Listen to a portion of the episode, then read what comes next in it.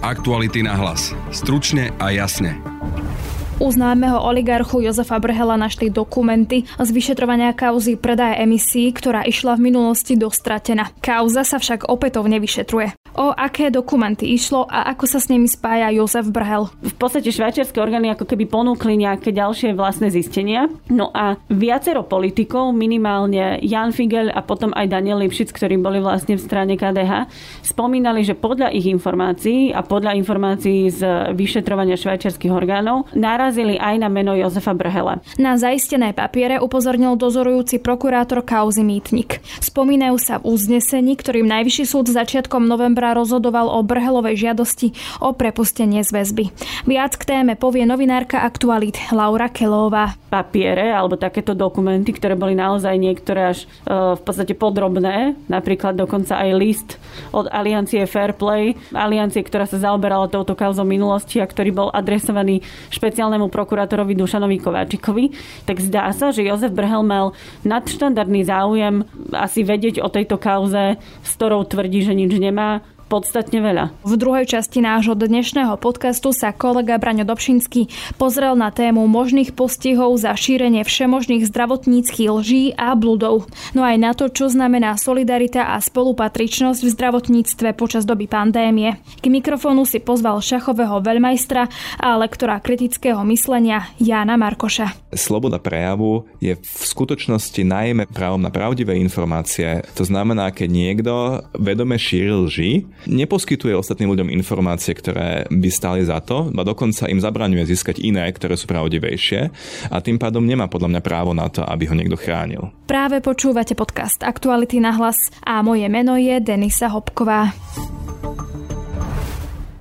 U Jozefa Brhela v hoteli Hilton našli papiere z vyšetrovania kauzy nevýhodného predaja emisí. Meno oligarchu blízkeho strane Smer sa s emisným superkšeftom spájalo už v minulosti. On sám sa od podozrení dištancoval. V jeho kancelárii sa však našli dokumenty z vyšetrovania kauzy, ktoré by mal mať len vyšetrovateľ, dozorujúci prokurátor alebo Dušan Kováčik. O téme sa budem viac rozprávať s investigatívnou novinárkou a kolegyňou Laurou Kelovou, ktorú teraz vítam v štúdiu.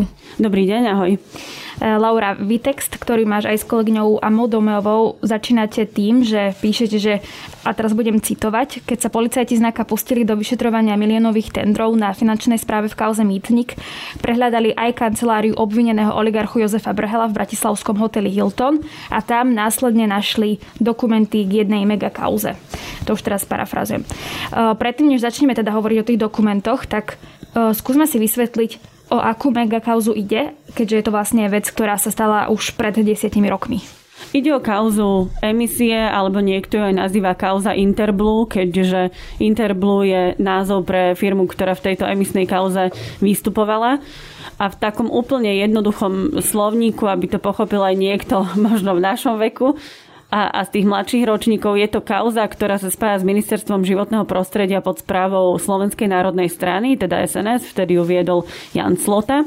No a Slovensko, tak ako aj iné krajiny v zahraničí, mali možnosť v prípade, že nevyužijú všetky emisné kvóty, teda e, nevytvoria taký, povedzme, odpad, tak mohli ich predať nejakým ďalším zahraničným e, firmám alebo nejakým zahraničným štátom, kde ten priemysel už bol rozbehnutý viac. Toto sa stalo aj na Slovensku, teda mali sme možnosť predať niekomu emisné kvóty.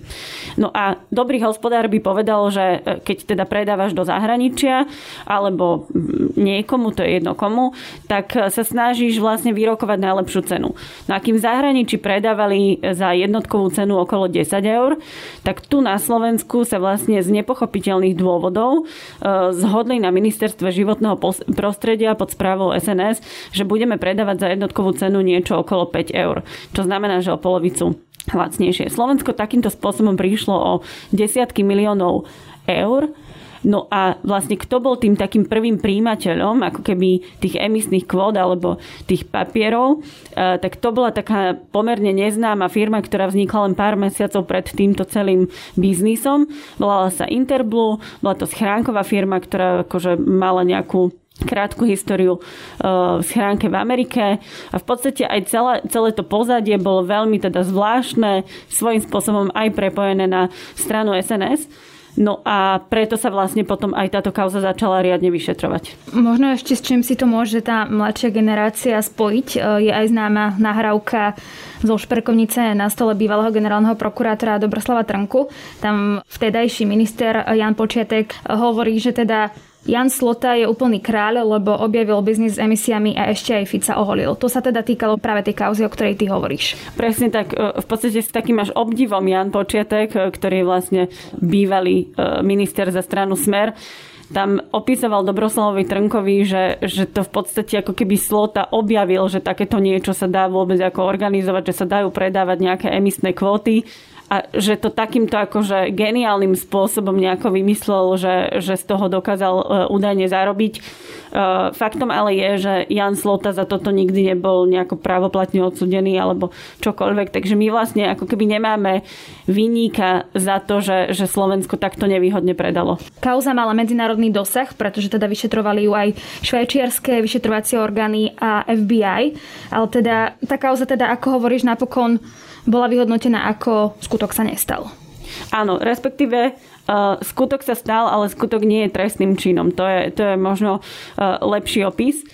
Napriek tomu, že vlastne tie švajčiarske orgány alebo tá medzinárodná pomoc, dokonca aj FBI a podobne, priniesli Slovensku viacero poznatkov, aké firmy do toho mohli byť a mali byť zapojené, kto všetko tam mohol vystupovať, e, celý rad v podstate nejakých takých e, poloúradníkov, polo, polo nejakých e, podnikateľov. Takže tých informácií Slovensko malo veľa, ale dopadlo to, ako to dopadlo. Pravdu ale e, povedať treba, respektíve dopovedať, že dnes vlastne emisná kauza je opäť na pretrase e, a je vyšetrovaná. Myslím, že to bolo začiatkom tohto roka alebo na tohto roka kedy úrad špeciálnej prokuratúry potvrdil, že sa kauzou opätovne zaoberá.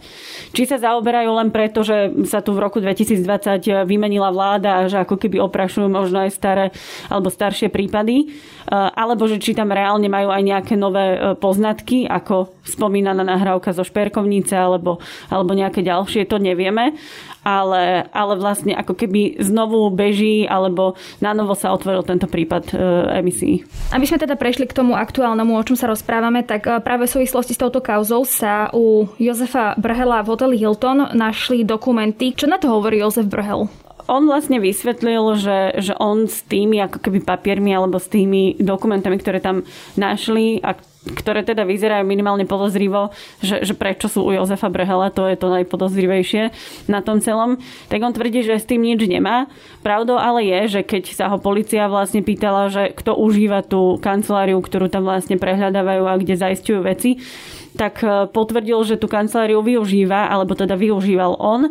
V poslednej dobe potom už menej, pretože cestoval veľa do zahraničia na nejaké liečebné pobyty. No a práve to je to, že e, keď sa to našlo u Jozefa Brehla, tak možno by bolo dobré vysvetliť, že ako sa vôbec Jozef Brhel spája s touto kauzou.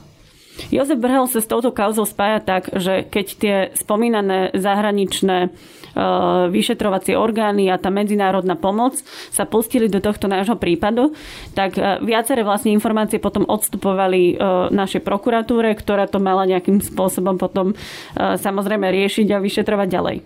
No ale stalo sa to, že hoci švajčiarske orgány e, prišli e, s, nejakým, s nejakou obrovskou vlastne sieťou, ako mal vyzerať mechanizmus, kde tie peniaze potom sa prelievali, pretože Interblue, e, tá spomínaná firma, ktorá kúpila od nás tie kvoty, to potom predávala ďalej za oveľa viac peňazí do Japonska. Takže v podstate švajčiarske orgány ako keby ponúkli nejaké, nejaké ďalšie vlastné zistenia No a viacero politikov, minimálne Jan Figel a potom aj Daniel Lipšic, ktorí boli vlastne v strane KDH, spomínali, že podľa ich informácií a podľa informácií z vyšetrovania švajčiarských orgánov e, narazili aj na meno Jozefa Brhela. E, Jozef Brhel bol tiež kedysi politikom za stranu HZDS e, a v podstate tam ukazovali nejaký, nejaký diagram, bolo tam vlastne meno Jozef B, ako Brhel a bolo tam aj dátum narodenia, ktorý presne sedí s dátumom narodenia Jozefa Brhela a spomínala sa tam aj nejaká ďalšia firma. V tom čase, teda to sa rozprávame okolo roku 2014, tak vtedy vlastne Jozef Brhel povedal, že s tým nič nemá, že sa dištancuje, že nemá žiadne práva ani na tú firmu a skrátka, že on nie je koncovým užívateľom alebo jedným z tých, ktorí profitovali na tejto kauze. Ale zdá sa, že ak mal v kancelárii takéto papiere alebo takéto dokumenty, ktoré boli naozaj niektoré až e, v podstate podrobné, napríklad dokonca aj list od Aliancie Fairplay, od e, aliancie, ktorá sa zaoberala touto kauzou minulosti a ktorý bol adresovaný špeciálnemu prokurátorovi Dušanovi Kováčikovi, tak zdá sa, že Jozef Brhel mal nadštandardný záujem e, asi vedieť o tejto kauze, s ktorou tvrdí, že nič nemá, podstatne veľa. Mhm. No práve aj to, čo sa týka tých dokumentov, tak e, ty píšeš, že kto vlastne mal k tým dokumentom prístup. A to napríklad teda e, bol vyšetrovateľ, dozorový prokurátor, ale aj špeciálny prokurátor Dušan Kováčik. Z toho, čo sa našlo u Jozefa Brhela z tých dokumentov, je jasné, alebo to minimálne naznačuje, že od koho mohol Jozef Brhel mať tieto dokumenty? To by sme asi špekulovali, lebo Áno, napadá určite ako viacerých e, a aj mňa, že či to nebol teda ten spomínaný Dušan Kováči, keď sa tam viaceré ako keby tie listy alebo tie dokumenty spomínajú ako, ako dokumenty, ktorých adresátom bol Dušan Kováčik alebo špeciálna prokuratúra. Ale asi by som nerobila takéto rýchle zábery, e, závery, e, pardon, pretože tam boli aj dožiadania generálnej prokuratúry a podobne. Čiže ak generálna prokuratúra disponovala celým balíkom povedzme kopí alebo, alebo celým balíkom dokumentov, dokumentov e, k tejto kauze, tak to pokojne mohla byť aj generálna prokuratúra alebo spomínaný vyšetrovateľ alebo respektíve niekto z polície bez vedomia e, vyšetrovateľa. Takže to by sme asi len hádali. Myslím si, že ľudí, ktorí k tomuto mali prístup, bolo viac. Ty si spomínala jednu vec, ktorá sa tam objavila e, u Jozefa Brahla. Aký dokument to bol? Ešte čo ďalšie tam bolo? Tak jednak to boli také, akože, že dožiadanie generálnej prokuratúry o medzinárodnú právnu pomoc čo je v podstate ako keby len taká formálna záležitosť, ktorej ty veľmi veľa nevyčítaš. Keď, keď len požaduješ ako keby niekoho, aby ti pomohol, tak v podstate to je len nejaká ako formalita, takže to ani nerozumiem, prečo, prečo by si toto niekto uchovával len tak. Ale čo je zaujímavé podľa mňa, tak to bola vlastne informácia prokurátora Švajčiarskej konfederácie v súvislosti s konaním pre podozrenie zo spáchania trestného činu prania špinavých peňazí, v rámci ktorého je evidovaná informácia, že dnes už obvinený Brhel deklaroval svoje finančné oprávnenie disponovať s účtami spoločnosti Duketlon Investments. My sme nikdy vlastne nevideli úplnú schému alebo, alebo nejaké presné informácie, na čo prišli Švajčiari alebo zahraničná výpomoc a, a na čo prišla vlastne aj, aj, aj naše orgány činné v trestnom konaní v, v minulosti. Ale ak si Švajčiari všimli, E, nejaké prepojenie s nejakou ďalšou firmou a, a že Jozef Brhel mal nejaké oprávnenie disponovať vlastne s účtami nejakej spoločnosti, ktorá im zapadala do tejto schémy, tak je to jednak veľmi vážna informácia a evidentne ju asi aj vyhodnotil vážne niekto, kto eh, si uložil tento dokument do kancelárie v Hiltone, či už to bol samotný Brhel alebo niekto za ňo. No a potom eh, možno by sa niekto opýtal, že na čo boli tie dokumenty Brhelovi, že keby si vedel vysvetliť, na čo niekomu sú takéto dokumenty. Tak je pravdou, že Skúsme si urobiť uh, skúšku Marianom Kočnerom. Aj Marian Kočner si škrečkoval rôzne dokumenty o rôznych kauzach, ktoré sa ho dokonca ani že vôbec netýkali, alebo aj také, ktoré sa ho týkali. Takže rovnako by som asi túto formulku použila na Jozefa Brhela. Môže to byť preto, že sa ho to týka a môže to byť aj preto, že si jednoducho proste zhromažďoval všetko, čo, čo dostal. A možno to naozaj nemusel byť on. My zatiaľ vlastne ako keby nemáme potvrdené, že Jozef Brhel si toto niekde vyzdvihol, alebo že mu to e, niekto poslal a on si to vedome tam uložil. Takže my stále musíme ako keby rátať aj s verziou, že nevedel, čo tam je, alebo že sa to tam objavilo bez jeho vedomia, niekto to tam uložil bez jeho vedomia, alebo že tú kanceláriu využívalo viac ľudí a, a tie papiere, o tie papiere a o tie dokumenty sa zaujímal niekto iný. Takže nechávajme otvorené aj, aj tieto dvere, aby, aby sme tu neboli sudcami skôr, ako, ako by to bolo potrebné. Áno. Toto, čo sa našlo teda u e, Jozefa Brehala, nejak súvisí s tým, že mu bola predložená, alebo že mu možno môže byť predložená väzba až do februára. Môže a nemusí, e, alebo respektíve by som povedala, že je to súčasť toho uznesenia ešte z oktobra, ale vieme, že už medzi tým na novo rozhodoval ten súd, čiže my sa vždy ako keby máme riadiť aktuálnym uznesením, ktoré ale ešte momentálne e, nahráme v piatok popoludní, ešte nie je napísané. Ale zatiaľ teda súd rozhodol najnovšie, že bude predložená väzba do februára. Pôvodne mal teda 2. decembra už e, z väzby odísť. Zatiaľ mu je predlžená táto väzba, ale definitívne o tom musí rozhodnúť najvyšší súd toto uznesenie, ktoré tam spomína tie, tie papiere o kauze e, emisí a podobne, tak to je vlastne ešte z oktobra. A áno, je to jeden ako keby z dôvodov, ale to sú vlastne len také ako keby e, čriepky, ktoré sa skladajú a ktoré prokurátor vyťahuje ako povedzme nejaké esa a vlastne ukazuje na rôznorodé aktivity obvineného pretože prokurátor musí ako keby tomu súdu preukázať, že ak bude tento človek na slobode, môže sa udiať toto, toto, toto, alebo že z našich zistení máme informácie, ktoré by vlastne mali dokazovať, že na slobode by tento človek maril vyšetrovanie, alebo utiekol, alebo ovplyvňoval a podobne. Takže toto je len, toto prokurátor skôr vyhodnotil ako, ako jeden z dôvodov, že, že toto by mohlo súd presvedčiť. A evidentne to asi súd presvedčilo, aj t- táto zmienka o týchto dokumentoch, pretože ju sám, sám súd spomína vlastne v tom uznesení. Uh, môže toto celé ovplyvniť napríklad, že by začali v tom prípade vo v tej kauze emisí vyšetrovať aj nejak Jozefa Brhela, že by sa teraz na to policia zamerala a ešte tam taká otázka alebo podotázka, čo dnes všetko má policia v rukách proti Brhelovi? Tak rozdelila by som to na dve. Jozef Brhel je originál e, obvinený v kauze Mytní, ktorá sa týka ovplyvňovania tendrov na finančnej správe a že vlastne to tam celé ako keby nejako zastrešovala, že bol hlavou akej, akejsi organizovanej skupiny, že mu nosili úplatky a podobne a že, že v podstate to tam celé riadil on táto vec, o ktorej sa dnes bavíme, o kauze emisí, je ako keby úplne nesúvisiaca s tou kauzou Mýtnik, e, za ktorú je vlastne Brhelo obvinený a za ktorú je aj vo väzbe. A bežne sa to tak robí, že ak sa nájdú informácie z inej kauzy, tak mali by byť odstúpené vlastne tomu vyšetrovateľovi alebo týmu, ktorý sa tou kauzou zaoberá či sa to tak už, už udialo, alebo sa ešte len udeje, alebo čokoľvek, tak to, to uvidíme, ale logicky teda mi vychádza, že určite by tieto informácie mali byť odstúpené aj vyšetrovateľovi, ktorý sa zaoberá, ako sme spomínali, e, na novo tou kauzou emisie a, a kde tam vlastne oni riešia, že, že či tam niekto porušil povinnosť pri správe cudzieho majetku alebo či tam niekto zneužil uh, právomoc. Úplne záverečná otázka. Čo celý tento prípad možno ilustruje, ukazuje to, že teda sa u oligarchu nájdú uh, dokumenty alebo teda v kancelárii oligarchu, nevieme, že či teda boli priamo jeho alebo pre neho alebo nie. Hovorí to o tom, že sa na Slovensku dá ľahko dostať k takým dokumentom, ku ktorým sa tí ľudia nemajú dostať, alebo ako, ako sa na to ty pozeráš?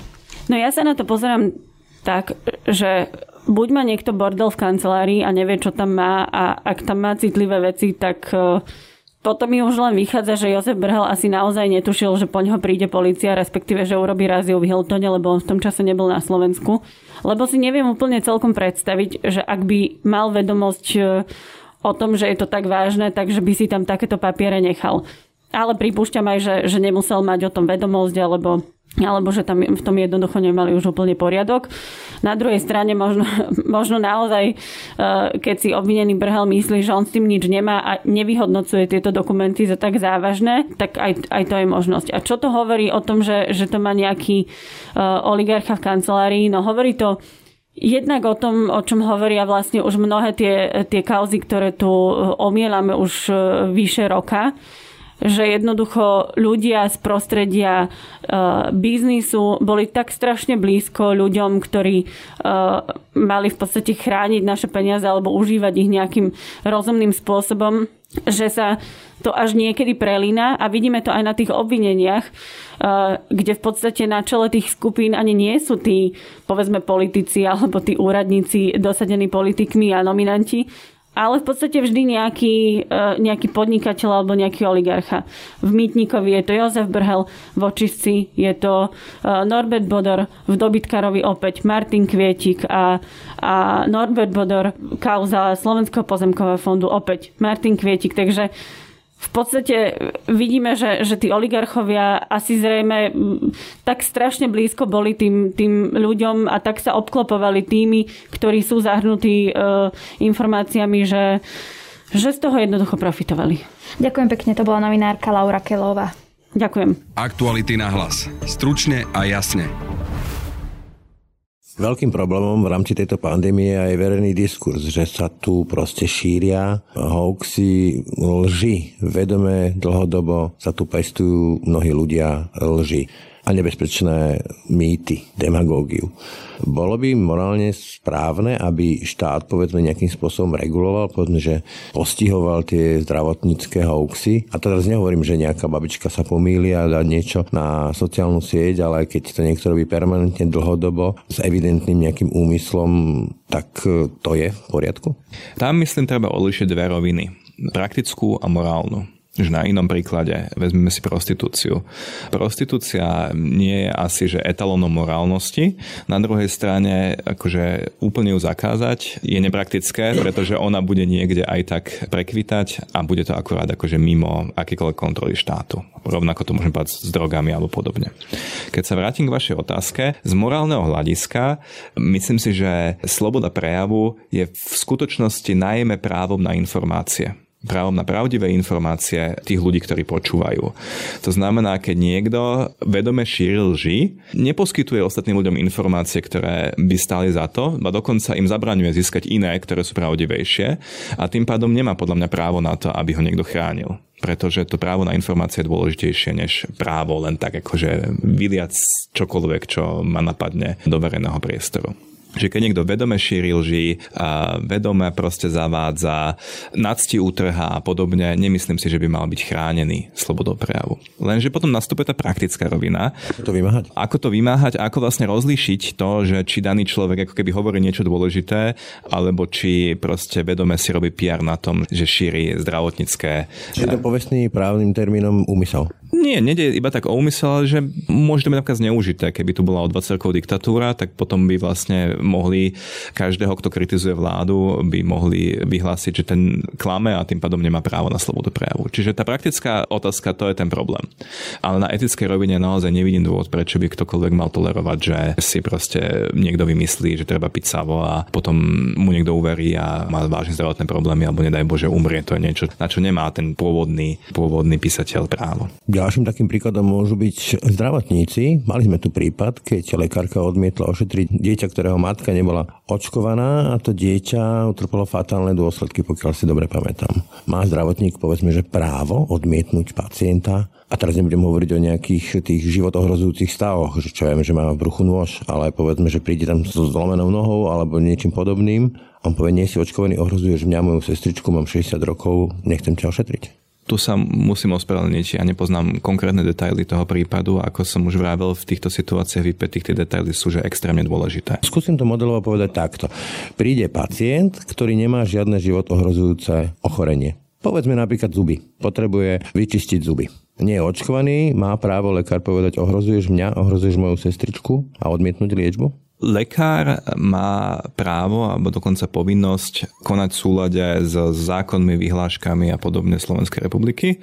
Čiže prvá otázka je, že aký je právny stav v tomto okamihu. Ten sa môže veľmi meniť, napríklad neočkovaný proste, ja neviem, keď minister povie, že lekárske zákroky, ktoré sa môžu odložiť, sa majú odložiť, pretože teraz je pandémia, tak v tom okamihu samozrejme ten zubá právo má neošetriť aj bolestivý prípad, pretože ten človek dá ibuprofén a vydrží.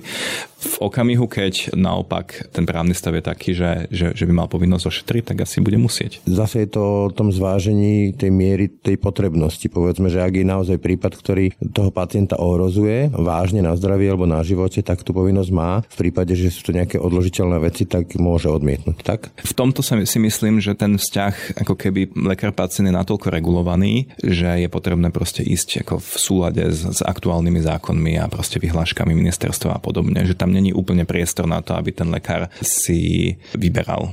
Alebo napadá mi príklad z inej oblasti, to je výhrada vo svedomí a interrupcie. Lebo tam tiež tej mnohí lekári povedia, že ja to neurobil, mám výhradu vo svedomí. Na druhej strane, ako k tomu príde pacient, ktorý žiada pacientka, to, čo jej zákon, legislatíva Slovenska umožňuje a núči ju ten lekár cestovať povedzme cez okres ďalej. Čo sa týka interrupcií a výhrady vo svedomí, tam je môj názor taký, že za prvé, ak nemá pacientka prístup k bezpečnej interrupcii, neznamená to, že donosí dieťatko, ale znamená to, že podstupí nebezpečnejšiu interrupciu interrupciu a riskuje svoje zdravie v naprostej väčšine prípadov. Čiže neprístupnosť bezpečnej interrupcie ohrozuje priamo zdravie a život danej pacientky a preto štát sa má postarať o to, aby túto možnosť mala A preto si myslím, že lekári síce môžu mať možno výhradu vo svedomí, ale dané zdravotnícke zariadenie alebo v danom meste niektoré zo zdravotníckých zariadení by malo túto službu povinne poskytovať. Dá sa tento model výhrady vo svedomí uplatniť povedzme, že aj na COVID, že ten lekár povie,